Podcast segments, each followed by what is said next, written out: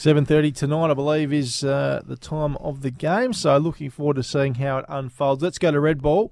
Sheffield Shield, Tasmania's second four-day game of the season underway in Perth. Six for 281 we are at Stumps. Jordan Silk unbeaten on 99. I think only the 12th player. I think I saw Rick Finlay tweet last night uh, to be on 99 at Stumps in a Shield game. Good- So Is that a good place to be or a bad place to be? Well, I think he said only one person hasn't gone on to make Oh, make the ton out home of and those. Hayes then. home and Hayes. No pressure, Silky. Lock him in. Uh, who else did well? Uh, your man, Bo Webster, who, of course, uh, A- Amy He's on Dewar. at the moment. You got to He talk is- about he's that a at the Tassie function doer next. at the moment, isn't he? Yeah, absolutely. Talk about that at the function next month. Charlie Wakem, 29. Um, and Matty Wade had a half century as well. So, how are we set up here, Tim? Well, I think it's a pretty good, it's a pretty even day's cricket. It wasn't, from my viewing, it wasn't a typical whack a wicket. It was pretty flat.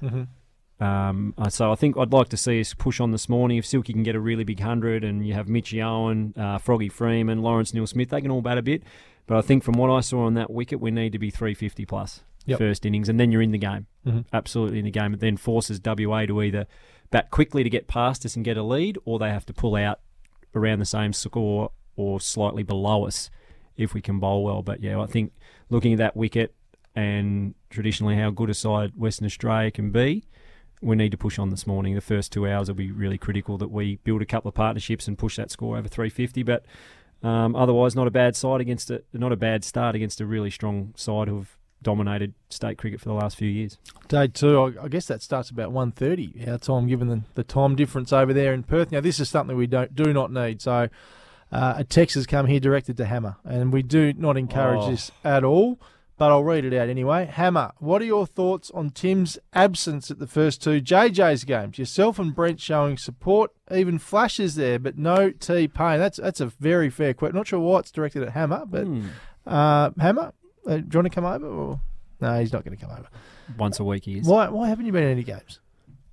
Because the TV coverage is sensational. Oh, come on, Tim. It's not as good as being there. You know. it. No, it's not. I'll, but I'll I'll get out there. I haven't. I've been out there a lot in the last few years, and I continue to do, support the Jackies. I love the Jackies.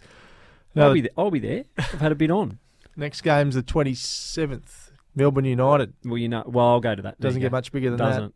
I like the big games, but Yes. I, I don't like to commit too far in advance, Brent, because as you know, things tend to change a little bit with me at times. that. Let's talk about the Jackies briefly because, yeah, our second loss on the weekend against Southeast Melbourne. One point, Majuk Dang had the chance to take it to overtime with that uh, missed free throw, so I feel sorry for him. It's a lot of pressure in that situation, obviously, but, yeah, just uh, they, they just kept answering the questions that we, we threw at them. Did you- you, you, would have. Ex- we would expect to win that.